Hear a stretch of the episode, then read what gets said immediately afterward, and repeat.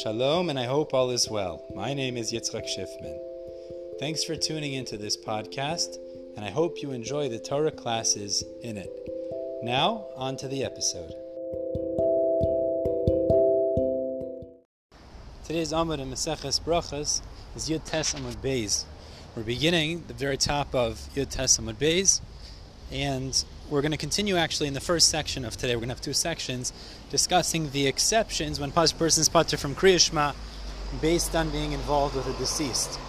So, the final point in this section from yesterday really is that the Gemara tells us the people that are standing in the Shura comforting the mourners, only those people who can see the mourners, meaning they're close enough to the inner row, meaning the first row and plus the people in the second row behind them, who could see between the first people and therefore comfort and talk to the first to the mourners themselves, they're exempt from Kriyashma. But those in the third row who already can't see and converse with the mourners, they're chayiv in Kriyashma.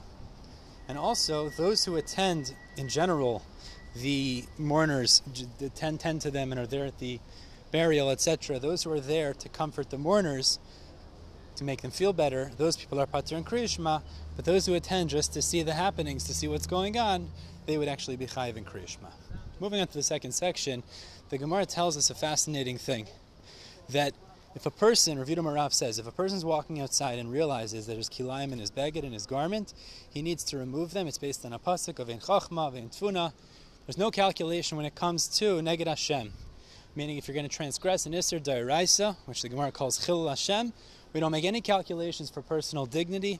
We don't take human uh, sensitivities into account. You have to strip yourself naked if you're wearing kilayim in the street.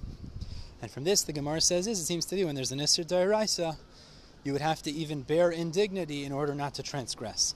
So the Gemara brings five proofs in order to see the ramifications and if this is true. First proof the Gemara brings is from a brisa that it says is permitted even for a Kohen who's part of the people accompanying the mourner to accompany him through a tame path. So it seems to be that he's allowed to accompany him in Lachar Tumas Daraisa for the Kohen. So you see, you can override an Isser Daraisa for personal dignity to comfort the mourner.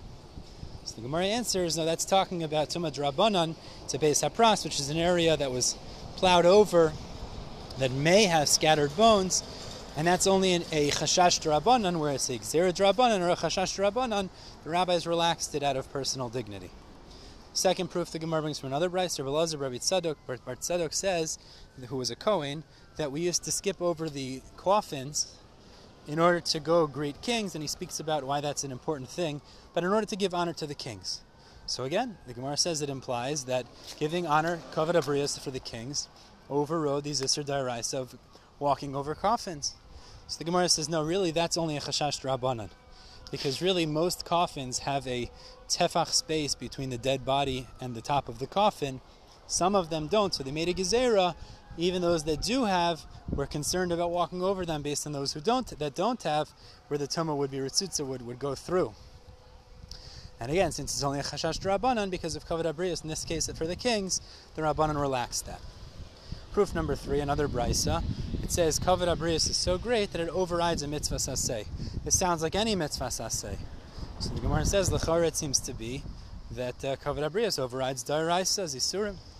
Answers the Gemara, no, it means really rabbinic enactments, which are asmachta based on loisasur, and the examples Rashi gives are like where they say, you know, certain leniencies regarding gathering stones for wiping in the bathroom on Shabbos, or if a tzitzis tore in a simt on Shabbos, which would be an Isser Drabanan to carry, there they were lenient out of Kavod Abrius on those things that are only Isser Drabanan, but on a Dairaisa you don't have a Raya.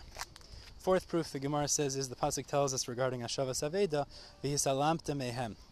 You shall avert your eyes from them. And when the Brisa derives from this, that there are certain examples that the person who sees the lost object can actually avoid returning.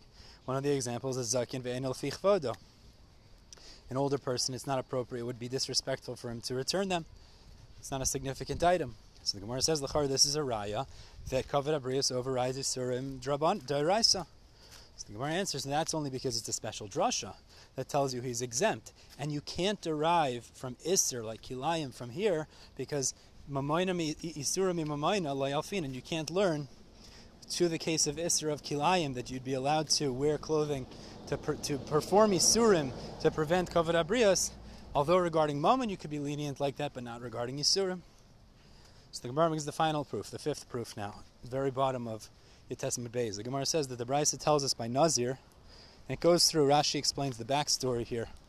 It says Nazir is not allowed to become Tameh, and one of the extra words that says you can't become Tameh to Achoso, his sister, which is obvious. So the Brisa says it teaches us that a person who's going to perform Korban Pesach or Bris Milah, which are mitzvahs that have actually krisis associated with them, he would not interrupt even if he heard his sister passed away, but he would interrupt, turning to Chafim Aleph now, if he saw that there's a mace mitzvah that needs someone to tend to it. So the Gemara says, but again, Lechora, why don't we say there's no calculation in uh, relation to uh, cover the Chil Hashem, and Lechora, we should go do we should go to do the uh, mitzvah of Korban Pesach or Mila. Why are we overriding that with the Kavod Abrios of the deceased? So it seems to be, says the Gemara, that the Kavod Abrios overrides even an Isser Dairaisa, or in this case a Krisus.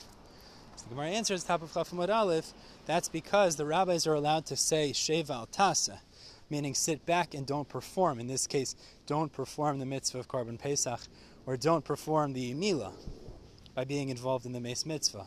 But to actively override, meaning to actively do an Isser Dairaisa, like wearing Kilayim, there the rabbis wouldn't say that Kavod Abrius would override, and therefore we maintain the position of Yudam Arav, like we said in the beginning, he'd have to take off his Kilayim, even though that is going to be indignified for himself. Okay, we're stopping here. Top of Chaf Aleph. As Hashem will pick up tomorrow with Chaf Aleph. In the meantime, everybody have a wonderful day.